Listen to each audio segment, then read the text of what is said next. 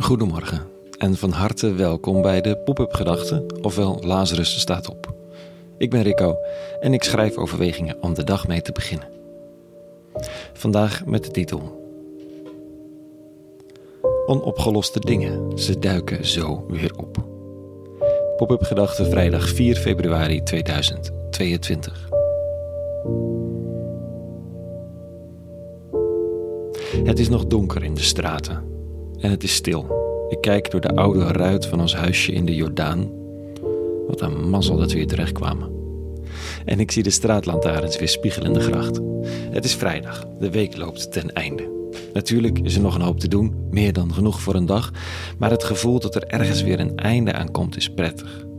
Afronden, inpakken, strik erom. Tenzij het niet is afgerond, natuurlijk of het niet lukt om af te ronden. Of dat het is afgerond op een manier die je hoe dan ook weer gaat tegenkomen. Ik heb twee vrienden, kunstenaars, emotiemensen. Al weet ik niet of dat ertoe doet. Maar als zij de blauwe brieven niet meer kunnen overzien van de Belastingdienst, gaan die ongeopend de prullenbak in. Weg ermee, geen tijd of ruimte voor, klaar. Dat is ook een manier van afronden.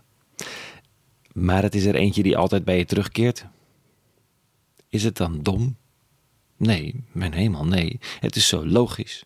Als het er niet meer bij past, als de angst, de weerzin of de urgentie van andere zaken zo groot is, als het hoofd boven water moet blijven, dan maak je keuzes en sommige daarvan komen terug. Gegarandeerd.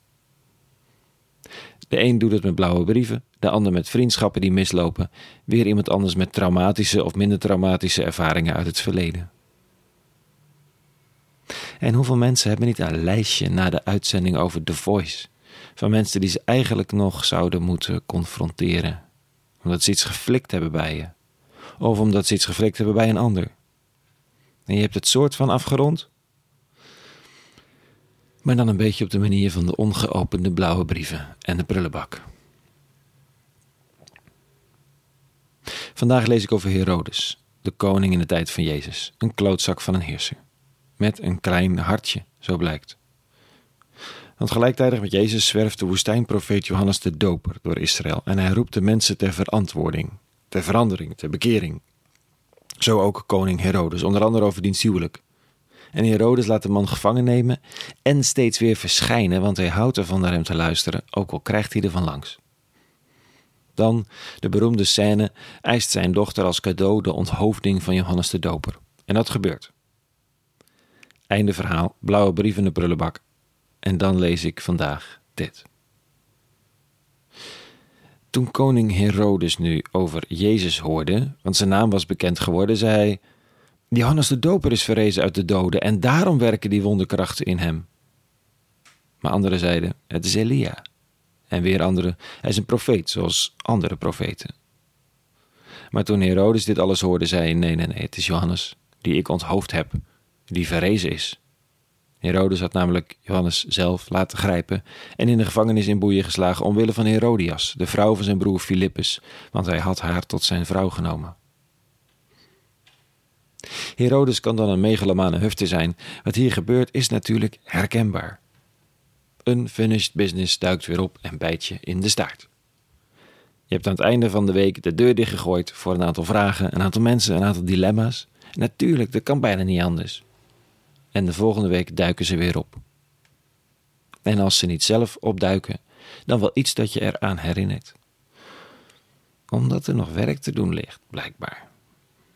Het is frustrerend en het is een cadeau, een kans. Het zou fijn zijn als we op sommige zaken gewetenloos zouden zijn. Afgeronde zaak hoeft niet terug te komen. Ja, als dan Tim Hofman met boos opduikt met, bij de Voice, komt de hele helse bende terug. Of dat ene kleine voorval wat toch aan je knaagt. En dan is er blijkbaar nog werk te doen. Frustrerend? Mm Maar op een bepaalde manier hoopvol. Allereerst omdat er dus tijd is. Als iets is afgerond op een manier die niet klopt, komt er weer een kans langs. En neem je die niet, dan is er gewoon de volgende. En het is blijkbaar zo dat er nog recht aanwezig is in de wereld. In ongrijpbare vorm. Sommigen noemen het misschien wel God, die je herinnert. Soms puur gebaseerd op een associatie. zoals Herodes in Jezus Johannes ziet. En die herkenning of associatie is een kans. Voor Herodes in elk geval om te doen wat hij bij Johannes naliet. Zich bekeren, echt luisteren. Er zijn kansen, er is tijd en er bestaat recht. Dat is best wel oké als we de week straks afsluiten. Een hele goede vrijdag gewenst vandaag. En vrede. En alle goeds.